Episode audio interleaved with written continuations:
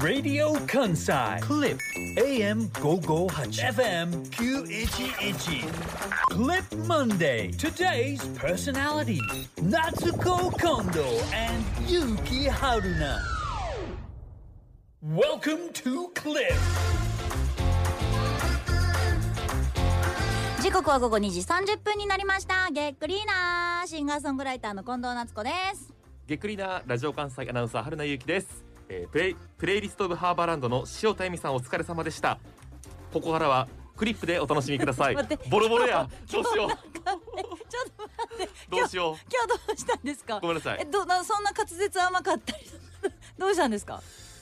どうしたんここですか数日ちょっとねここ数日ちょっとねはいここ数日ちょっとどうされたんですか舌が回 らないここ数日ちょっと舌が回らな失礼いしましはたちょっといろいろ問題ですけどはいなぜならばここ数日で私たちはすごく大きなお仕事をはいさせてもらったばっかりですからはいそんなここ数日ずっと下回ってなかったやとしたらあの大きなお仕事中も 下が回ってなかったということになりますが一番知ってるでしょ近何が藤ですさんがか何です か何回も甘噛みしてましたもんね甘噛みしてたっけちょっと、はいごめんなさいもう当日の記憶がないぐらい、はい私もうスケジュールよくわからんくってマジで今この一週間はは相当多忙だったんじゃないですか、そうなんですよ、うんシンガーソングライターとしての活動もそうですし、はいラジオのパーソナリティとしてもそうなんですけれども、うんうん本当にありがたいことに最近とっても忙しくさせていただいておりまして嬉しいことだよね本当にありがたいしい嬉しいことなんですけど、はいその今大きなお仕事させてもらいましたなんて言ってましたが、うんうんそれが、えっと、土曜日やったんかな、はい春菜くんと一緒に大きなお仕事させてもらったの土曜日、はい京都競馬場でのお仕事だったんですけそうでどしたそうでしたその前の日がうんこれ、メールもくださってますラジオネーム、ブルータイガーさん、はいなっちゃん春菜さんげっくりーなげっくりーななっちゃん週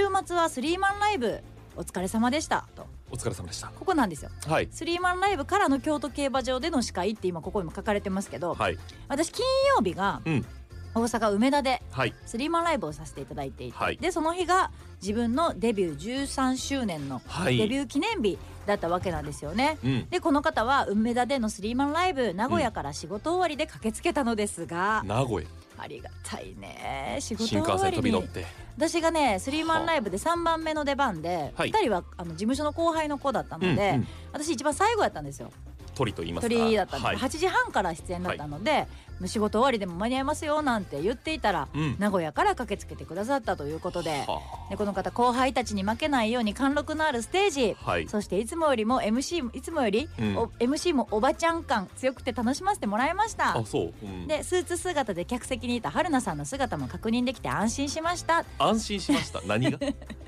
などこに安心感を覚えたんだろうわかんないあ来てるってことはなっちゃんに番組で責められへんなっていう安心感じゃないそううことですねはいはいはいはいで春菜さんの感想も聞かせてくださいということでメッセージいただいてるんですが、まあ21日金曜日がはい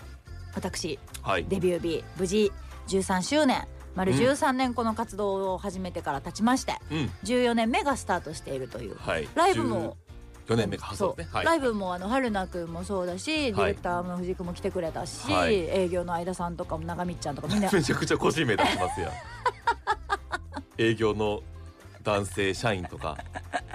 2人とかでいいのに相田デさんとか長光ちゃん とか言ってィレクターまではわかるけどオープンなラジオねオープンなラジオだね、はいみんな来てくださって、うんラジオ関西さんが一番多く関係者さんも来てくださったんじゃないですかはいもうそりゃもう近藤夏子さんがはいライブをされるとなるとありがとうもごうざいます総動員ですよいやなんかその、はいスリーマンライブってんワンマンライブと違うから、はいまあ別の出演者もいるっていうことじゃないですか、うんうんうんそういうライブにああやってねあのお誘いは一応しますよこちらも、はいこちらサイドもなのにその他の出演者もいらっしゃるっていうライブワンマンライブじゃないのにあえてたくさんの関係者の方が来てくださるっていうのが、はい個人的にはすごく嬉しくて、そうですかまあやっぱうんそりゃそうだよなんかイベントライブとかってやっぱりさうんうん関係者の方々ってさやっぱワンマンライブやったらなんとなくあれやけどイベントライブに行ってそんな来てくれるんやって私は感動したんですよあそうですかすっごく嬉しかったです帰っでてラジオ関西さんも来たしうん何いつものそのワンマンライブとか、まあ、1対1で喋るはい近藤さんとはまた違った、うんあ顔が見られるんじゃないかなって期待がどうでしたあっ結果たしさっきおばちゃん感っていうあうん感 MC 想があねりましたけど、はいあんまりそんなことはなくて、うんかえってキレキレだなと思いましたねキレ味鋭い貫禄のあるおその13歳になられて、 おまあ他の子が2歳3歳とかってことかな、はいはいあのわまだ若手っていうこともありますからそ相当多分練ってないんだろうけど次から次へと発想が、あれいいですね気なんづきまかしたちょっとしたプライドというかはいうんま舐められたくないあそうそうみたいなのもあるんでしょうねっていうのは思い気づきました何、舐められたくないって思って立ってたかどうかは自分でもわからないですけど、うん、私ねアウェーが得意なんよほうアウェーが多分自分を知らない人がいる場っていうのが、あの負けないぞっていう気持ちで燃えるんじゃなくて、はい普通にゾクゾクすんねんや強っ 最強じゃないですか最も強いとか言ってだから例ええばラジオのゲスト出演の時もそえあうあ自分が知らない番組自分のこと知らない人がうんうん聞いてるラジオと思ったら、どうやって自分をうんうんうんうん近藤夏子をどの切り口でここのリスナーさんには知ってもらおうってなるほどね考えたりとか、はいでうんうんこの前のそのスリーマンライブやったら前にやってたお二方はうんまだ二十歳ぐらいの若い子たちだったので,、そうですねはいでデビューとかっていうのも多分まだしてないのかな CD としてはほあのデジタルリリースとかしてるのかもしれないけれど、う、うんそういった方々のファンの方もやっぱ来ていたんですよ。うんうん、でそういう子たちは明らかに私のこと知らないなっていう顔をしてるの一番最初出ていた時は、はいはいはい、それを最後の曲終わった時に、うんどれだけ前のめりに手拍子をさせて終われるかっていうのをステージに立った瞬間からもうそれを考えてるのがもうゾクゾクするんですよ、絶対味方にしてみせるみたいな敵味方の話じゃないんだよ、うんうんうんじゃないんだけれどもそういう気持ちになるんですよ、で多分それはストリートライブをずっとやってはいきたので、自分がはあ、ストリートライブでもう敵だらけの誰も私のこと知らん路上にポンって敵というより味方じゃないってことです全ね然、はいはい、敵やで 敵なのうるさいなの方そうおおほんまにヤジも飛ばされるし下手くそとか下手くそうるさい誰やねんとか治安悪いなほんまに関西人はほんまに関西人は島根から出てきてやばいやばい洗礼受けてやばいやばい今関関西関西のラジオ関西で喋ってるね んから関西人はは、でもほんうんまにでもまあ島根から出てきた私からすると、うんその関西弁のきつさにも、うんはいはいはい私最初普通に泣いて帰ってたからええ一曲歌い切らずに泣いちゃってキーボード引きずキってーボード引きずって帰ったりとかはいはいうんしてたぐらいやからその成長当しま時したねの私のその何クソ根性というかもううんうんじゃあもう負けてられないこの目の前にいるん今敵かもしれない人たちを一人でも多く味方につけようっていうさんんん考えでいろいろやってきたことをはあそのスリーマンライブとかを本当久しぶりにこういうイベントライブ出たんですけど、うんうんこういうとこになるとまあ発揮できるわけですよ。なるほどねやらせていただきますもう13年も経ちましたからあのストリートライブやってた頃の私からしたらもう20年近く経ってますからほう今の実力さて皆さんご覧くださいぐらいの気持ちでどうでしたそれをさっきおっしゃってた、はい確かに当日は、はい私よりもまだ10下ぐらいの、はいそうそうそうこう10代の子たちはい若いねの姿も目立っていて、またワンマンライブとは客層も違うはいような感じでしたけど、うんその方々のはいリアクションとか、もうほとんど私のファンになったなっていう感覚、そう、うん、であのたくさん DM も届いていて DM あのインスタグラムの方に今日初めて近藤夏子さんを見たんですけはあどみはたいなあはあコンタクトの取り方が若者やねそうやねうん今の子たちってそうやって来るんやと思って感想をはいはい直接公ねのコメント欄とかじゃなくて DM で送ってきはんのよねう。んうんうんでみんなそうやって結構な数 DM 来て初めて見ましたけどみたいないあやんなにわてかうんあとライブっていうものを知らない子が多くてライブを知らないなんかコロナ禍やった時に高校生やった子たちが今あー大学生になったぐらいでしょ初めてライブっていうもの今までは映像配信とかで見てたり、うんうんうんうんで一緒にご一緒させてもらってたお二人とかは、うんその路上ライブとかはやってるけど、うんライブハウスでのライブみたいなのをあまりやってないんだろうね TikTok とかでバズってたはいりするんだけど、リアルのライブっていうと、まあ、うん路上ライブもリアルなライブなんだけど、うんうんまたステージに立ってさうんライト当ててさチケット払ってさって、うん自分でそのお金を払ってライブに行くっていう声がなかなかしない子が最近多いんやってスピーカーから出る音の圧とかそうそうそう全そく違いうますもんねだからそういうとこはね初めて本物のライブを見ましたってはいいはいはうい DM とかも届いてた入るところから見て帰るまでそうそれは貴重やねなかなほかんまにそうなのんんよんだからそういう私のライブがそういう体験の初めての場になったんやっていう喜びも私は感じましたしそうか単純に近藤夏子のこと知らなかった人がすごくノリノリで、うん最終的にもうなんか。ライブもすごかったし、おしゃべりも神がかってましたし、うんあとあのファンサが神対応すぎましたって言って、ファンサねファンサーまあ、近藤といえば近藤のね一番の得意パのやンつサ近藤といえばパンサーいじゃないですかやほんまね神対応じゃないですいや別に意識してるわけじゃないんだけ ど自分でね神対応っていうことはないですけど全く全く意識したつもりもないんですけど、うんうんなんかそういうのが嬉しいって言ってくれた声もあってラジオネームゆうき勇気この子夜なくりで電話した21歳の子覚えてるはいはい覚えてます先日夜なくりのメカウロで電話に出たものですってうち覚えてるの方ねはいはいこ覚えてますこっ覚えちてますこっち電こ車っちのネタを送ってくれたそうそうそうそうで、え金曜日のスリーマンライブひっそりと行きましたえあそうここにも書かれてんね、うんん、ライブハウスに行くのが人生初めてではどんんな仕組みかよくわからなかったですが、うんいい経験になりましたやって、うんうんうんうんこういうことよ21歳よ近藤さん見に行ったんかなだと信じたいんだけどだと信じたよねそうだね多分そうだよえね違うのかな夏子族っていうか夏子ファンって言ってましたもんねこの間もねはいうんだと思うえだとじゃなかったらどういうやつだからでそすれかはその8時半にいたんじゃなくて多分はそいの出番前から全員見てその上で言ってるんでしょうねおそあらだかくらねとにかくライブハウスっていう場所が初めはてあはで他の子たちもそういう20代の子はライブハウスが初めてですっていう方もいらっしゃる中でのライブだったのでアウェイを乗り越えてラジオネームアキヤンも終演後あ、うんえっと、初めてなっちゃんを見たという方あがーライブめっちゃ楽しかったしめちゃくちゃ面白かったっていうお声を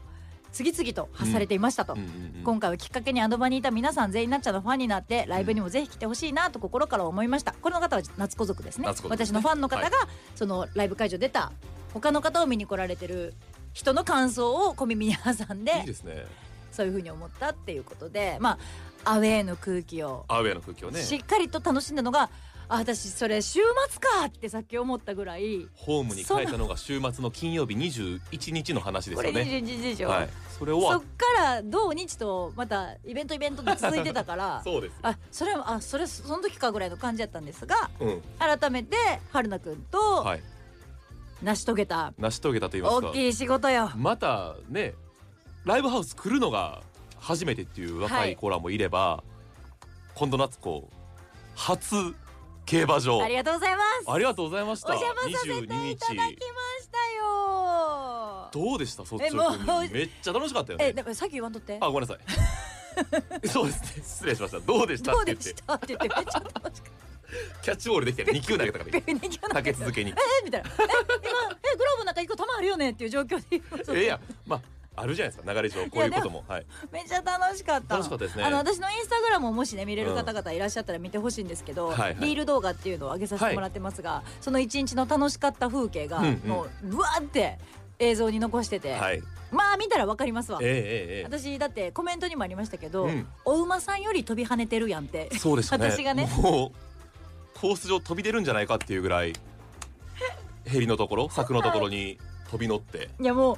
興奮してました感動ね感動あんな距離でお馬様たちを見ることもないですし、うんうんうんで普通のお馬さんじゃないじゃん普通のお馬さん乗馬とかしたことあるよ、はいはいでもさあの勢いでさ人のさ人乗っけてさあの勢いで走ってるっていややっぱまりさに競馬じゃないサラブレッドしか出せないスピそうーそうそドうとあのー臨場感とかありますよもうねリアルに芝とか土とかをさ蹴ってる足のさ、はいはいこの筋肉みたいなのがさ、うんうんもうほんとその目線で見れちゃうじゃない、うんうんそういうとこだって知らなかったから、はもうすっごい感動したしうんうんプラスあのこんなに綺麗なんやと思ってびっくりした京都競馬場はい行ってきました行ってきました4月22日ですけれども、はいもうその日がまさにグランドオープンですよ、2はい年2年5ヶ月ね改修工事してたんですけど、うん、新しくなって生まれ変わったそのまさに当日に行ってきた、はいだから一番綺麗な状態よ、そうようん、昨日もあったけどレースは、はい一番綺麗うんなあコースのそ状っかそっかう況、んうんうん建物の状況そこに我々行ってきたということでセンテニアルパーク京都競馬場はいね神戸から、はいアウェー京都へ乗り込んできましたけれどもあの日だってアウェイなわけそうでですだか朝ら早いとかブーブー言ってましたけどめっちゃ楽しかったのはもう近藤さんの何ですかすべてのえあれ朝早いとかブーブー言ってましたけど情報いりますいりませこんねんな盛り上がってんの においおいえ春菜だからもうそれも吹き飛ばすぐらいの楽しみ方がありましたよねそれを吹き飛ばすぐらい、ええでも前日ライブで、もうボロボロになってた ので本当にだだ朝出し尽くしてたもんねいや正直あのライブあんなに出し尽くすと思ってなかったんですよ、うん正直ワンマンライブよりは楽しかったからね楽しそうでしたでもこっちから見てても急にもう一曲やりだしたりとそかうそうそうだからそれでだ出し尽くしたものやから次の日ちょっと心配してたらまた同じぐらいエネルギー充填して帰ってくれてだから京都競馬場も私にとってはアウェーで、うんまあ、東京スカパラダイスオーケストラの皆さんのライブパフォーマンスがあるうんということで、はいまあその MC もする、もうするはそいしてその前には京都競馬場をいろいろ歩かせていただいてトークをするロケ朝からロケですね、うんするっていうことでどっちも私からしたらアウェーじゃないですか、はいはいはい初めて行く競馬場の話をラジオでしないといけないっていうのと、うんうんうんで東京スカパラダイスオーケストラの皆さんに失礼のないように、はいプラスはいスカパラを見に来てるお客さんをどれだけ自分の味方につけるか素晴らしいこれはやっぱりやらなきゃいけないと思って言ってるから今さっきのそのワンマンライブじゃない、はいまあスリーマンライブの考えを聞いてるとあそういうのを意識されてたんだなっていうのがすごくわかりましたあ当日ですか、うんまあまあそれはこれまでもずっとそうだと思うんですけど、でも本当そのつもりで行かせてもらったんですけど、まあ、朝早かってブーブー言ってたかもしらんけど、うん当日はもう完璧に楽しませてもらって完完璧,、璧だったね、な MC できたんかなうんうん、できてたと思う私はもうほとんどこ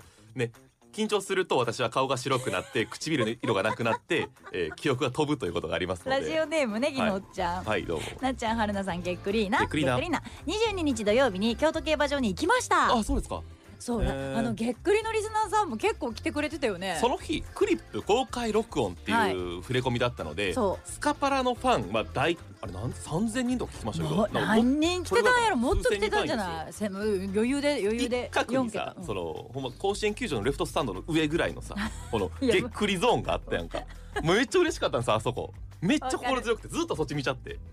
あ仲間というか応援してくれてる我々の来ファてンくれてみたいなたよねそうあれいやあほんまり嬉がしかたったかったよネねギのおっちゃんももうその中にいらっしゃったそうだと思う、はいでお二人の MC も最高に良かったです、はい特に春菜さんああらそういつになく流暢な進行でしたねは本番前の前説の時はうん顔が引きつって少し青ざめて見えて心配しておりましたあはいでも本番は今までの中で一番のアナウンスでしたね次の公開収録も楽しみです腕上げましたね5月3日放送を楽しみにしておりますあら嬉いしい褒めちぎられてますよ私今一瞬ちょっと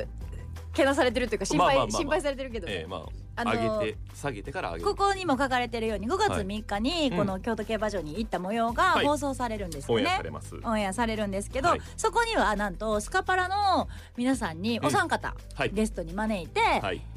インタビューをしましたねしたんですよね谷中さん川上さん名護名さ護んさん。はい、でお三方来てくださって、ええインタビューするのはライブの前だったんですよ。そうですでスカパラの皆さんもライブ直前で、はいでこの日は追い越してほしいっていう新曲、まうあん京都競馬場の CM ソングをはい初披露の場だから、えまあそれはやっぱりたくさんの場を踏んでこられてるスカパラさんも気合入ってたと思います。えうんその前に我々がインタビューするという入りましたなかなかしびれる状況でのインタビューだったじゃないですか。ピリッとしましたねあの時はねで、うん私はインタビューのお仕事たくさんさせてもらってるので、はいまあそういう空気感慣れてるし時間限られててその中で絶対こういう話聞かなあかんって慣れてたんですけど、はい春菜さんですよね春菜さんですかどうされたんですかあの唇の色はそ の私人の唇の色がベージュを通り過ぎて白になるの初めて見た ほんまに白なるんですよあ白いリップ塗られてたんですか白くて違います化粧ではありません塗ったわけではなくだから血の気が引くってよく言うじゃないで言うすかね言うね怖い時とか、うんまあ青ざめるとかもそ青ざめうるだけどさあってねわかりました ねこういうことかっていうその顔からその性器がなくなっていくっていうかいやわかりやすすぎてはいであの当日あのずっとロケをねしてる最中、いロケの合間の休憩とかでちょっとずつ楽屋に戻るじゃないですか、はいで、はい我々の隣のお部屋がスカパラさんやって、であのちょっと音も聞こえたりとかね、はいこっちの喋り声も大きかったら聞こえちゃうんじゃないかっていう状況下の中で。そうですよね春菜くんずーっとインタビューの打ち合わせを私としようとするの よ。ちょこのさん今次回ですかうんうんえ何々あのインタビューなんですけどえ待ってインタビューまだこれえ4時間後とかやんなみたいな心配すぎてだいぶ早い段階で私にインタビューの打ち合わせしてくるし、はいでしかもなんか、えっと、ここなんですけど僕が言った方がいいですかここなんですけど近藤さんが言って「分からんえタイミングでなんとなくの空気でいいんじゃないあいやでも一応分けといた方がいいと思うんですよ」だって朝さこの車に乗って京都競馬場に向かう途中でも、はいうちの会社の偉い人から「はい春だ」っつって、桜井さんねまあ、6 桜井さんから「もう6年目やけど、うんこんなでかい仕事ないんちゃうか」うんみたいな言われるし、うんえー担当してる大阪の偉いさんからは「はい お前これしくじったら分かったみたいなもう全部全員からプレッシャーで自分にどんどんのしかかってくるし隣板一枚隔てたらスカパラさんおるみたいなもうお全と部なしの音も聞こええたしなそうもうマック スいやもうもうあんなひ人って口開かへんというか動く口も回らへんしそう動く舌も回らへんし笑顔しようと思ってもあのそうそうそ 胃の口胃の筒の口みたいなの当てて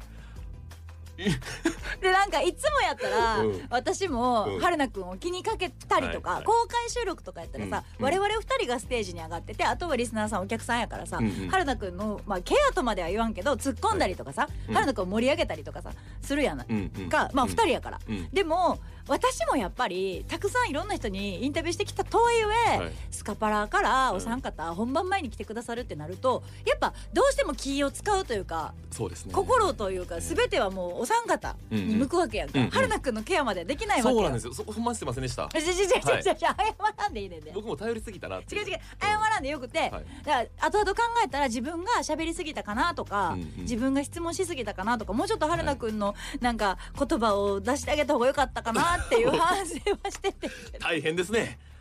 出来の悪い部下を持つと違う違うほんまに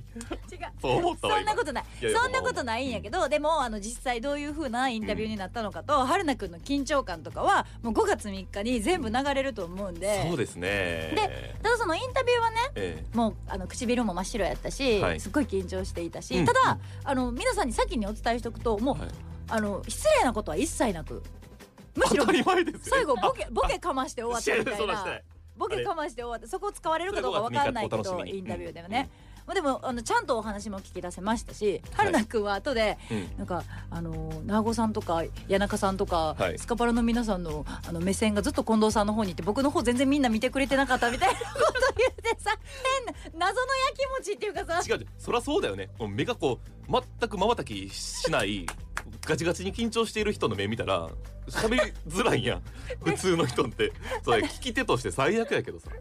私はそれで言うとリアクションがいいからさ、細かく震えてるうんうん リアクションいいから私はにい皆さん話してくれてるみたいな空気になった けど、うんうんうんそのインタビューはまあインタビューではいどうなるかはまあ5月3日お楽しみやんか、はいはいでうんライブの MC よそうですよここはもう完璧やったんじゃないですか、もうその日の京都競馬場のリニューアル当日をはい締めくくる一大イベンそトうそう東そ京スカパラダイスオーケストラがやってきてううん競馬場でライブをするそうまあ朝からファンの方は詰めかけるしそそうそれを、まあ、そ当日知った人も、まあ、レースが終わってメインは競馬を楽しみに来た人もいっぱい来て、もう後ろの方は全然ステージも見えないぐらいのところまでね人来てたからいろいろね織り交ざってまあちょっとした音楽フェスティバルのよういやな空気そうあれはフェスだったよあでもねあれ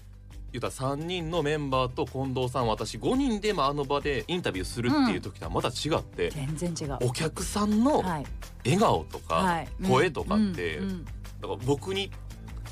月並みな表現ですけど、うんパワーをくれるんだなじゃないけどおー春菜くんじゃないけどね知らんでその春菜くんは知らん けどみんなスカパラダイスオーケストラの紹介をしてくれるというかその回を円滑に進行してくれるであろうスーツのお兄さうんんは応援するやんみんなそこやねんうん頼みますぜ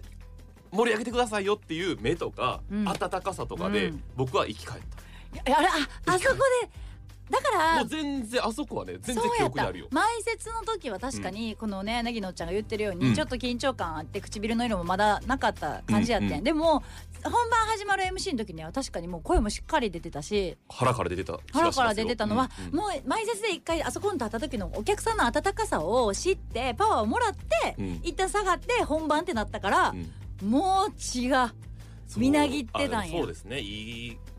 どうですか皆さんとか言ってましたから ねちょっとしたこう選挙カーの上凱旋車からこう呼びかけるみたいな感じ聞きたいですよねどうですかって言ったらみんなわーって反応してくれるやんうん、いシーンやったら終わりやけどやシーンじゃないよいやそれはいや終わりやけどあのーそうスカパラのファンの方々がやっぱりすごくリアクションもよくってよくてねまあ、もちろんスカパラを見に来ているんだが、ええ我々にもすごく温かくほんまねだって知らん対で応してくださってね、近藤さんはまだしも春菜なんか絶対知らんけど、うんもうありがとうすごかったよみねたいな感じであの私たちにまで手振ってくださってる方とかいたりとかしそうそうそうてで私とかはもう本当にもう後ろの人まで声届けるために結構高い声で「わー!」みたいなのでもうはいはいはいはいすごい通る声でやってて、うんそれに負けじと春菜くんがもう頑張って普段絶対出さへん大きい声ででかかったよね 大きい声声量びっくりした私も、めっちゃおもろくないその、うんでかかったよね声って言ってる声春でか菜かくったんどうどうなのと思いますがまあ、いずれにしても、はいおまとめますと7月22日グランドオープン当日に我々は朝から行って、えーロケをしました、はいろいろ回って美味しい競馬場のグルメも食べましたよね、うんそれから勝ち馬投票券も実は買ってますもうその結果をちょっと早く言いたい大興奮なんですがいやいやこれはね、えー、と前知識というか、はいこうなしに聞いてもらった方がうん5月3日の方をはい面白いかそなうだとね思うんで、ここではあまり言いませんが、はいその後スカバラ祭のインタビューしたそれも模様も流れます流れますライブのお収録したものも流れる予定になっていますのでそう5月の3日の午後7時、うんぜひえーお聞きいただきたいというのと1時間そうですね1番組時間に特ギュッ番とはやりまし公て開収録番組やりますとでそのうん思い出しちゃったごめんめっちゃいい感じにいけましたみたいな話した後に言うのはごめんやけど、うん ずーっとパスつけたまん まそうなんですよスタッフパスをさえステージ上にいるのにスタッフパスつけたまんま春菜くん出てて、えー京都競馬場関係者パスみたいなのを首からあの緑のあの紐でぶら下げてずーっ とやるまあ、JRA さんの色ではあるが、 そうなんですけど